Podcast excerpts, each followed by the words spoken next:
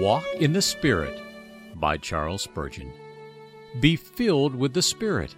Ephesians 5, verse 18. Walk in the Spirit. Let your steps be guided by the Spirit, and you will not gratify the evil desires of the flesh. Galatians 5, verse 16. Rich would the blessings of this day be if we were filled with the Holy Spirit. The consequences of this sacred filling of the soul would be impossible to overestimate. Life, comfort, light, purity, power, peace, and many other precious blessings are inseparable from the Spirit's gracious presence. As sacred oil, He anoints the head of the believer, sets him apart to the priesthood of saints, and gives him grace to execute his duties aright.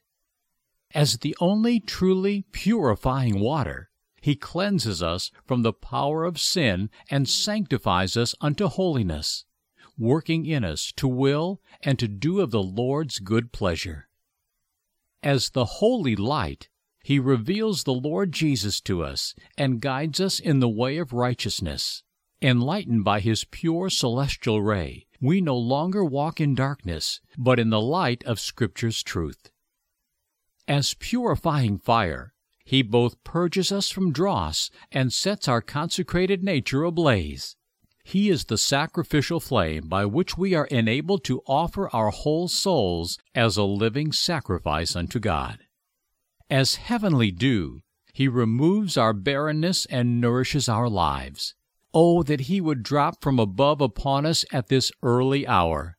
Such morning dew would be a sweet commencement for the day.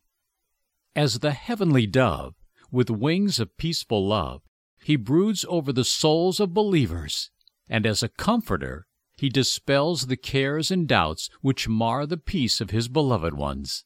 He descends upon his chosen people and bears witness to their sonship by working in them a filial spirit by which they cry, Abba, Father.